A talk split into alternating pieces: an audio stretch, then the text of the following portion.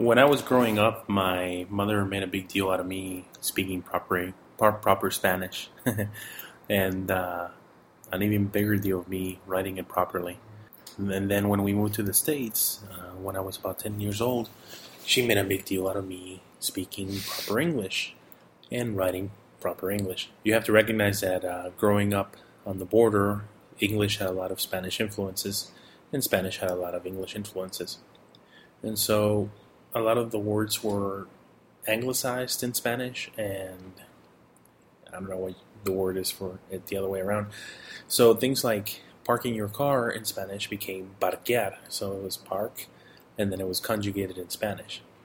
Similarly, uh, you had some words in English that were also called Spanglish, and a lot of my friends use Spanglish from day to day, and they they talk that way, and I picked up some on some of it but my mother would have none of it. She said I either spoke English or spoke Spanish, but I had to choose one or the other. So I did my best and, you know, learned how to speak either language and even worked on my accent in English.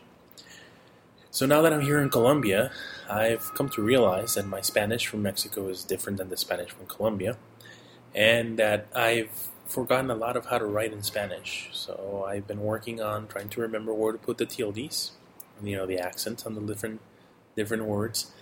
Uh, a word can mean a completely different thing if the tilde is not there or the accent is not there. And so I've been writing a translation of one of the flu reports, two of the flu reports actually, and and just uh, try to write it in proper Spanish. And then I ran it by a friend who's from Spain, and he had some corrections. And I realized that although I try, I'm not very good at Spanish. Actually, I might be better writing and speaking English than I am writing and speaking Spanish at this point.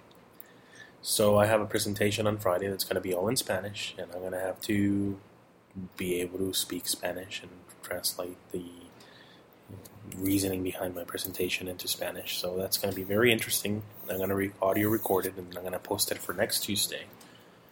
Um, in other news, I have only uh, 16 days to go before I head back to the States. I miss my wife dearly and my quadrupeds and everything. Um, although I've been making this place feel a little bit more like home by having some interesting foods and having television and internet and all that good stuff.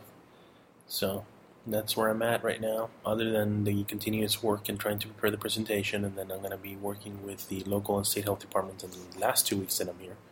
There's really not much more to report on. Uh, thank you all for checking in, and hasta la vista, which means until next time.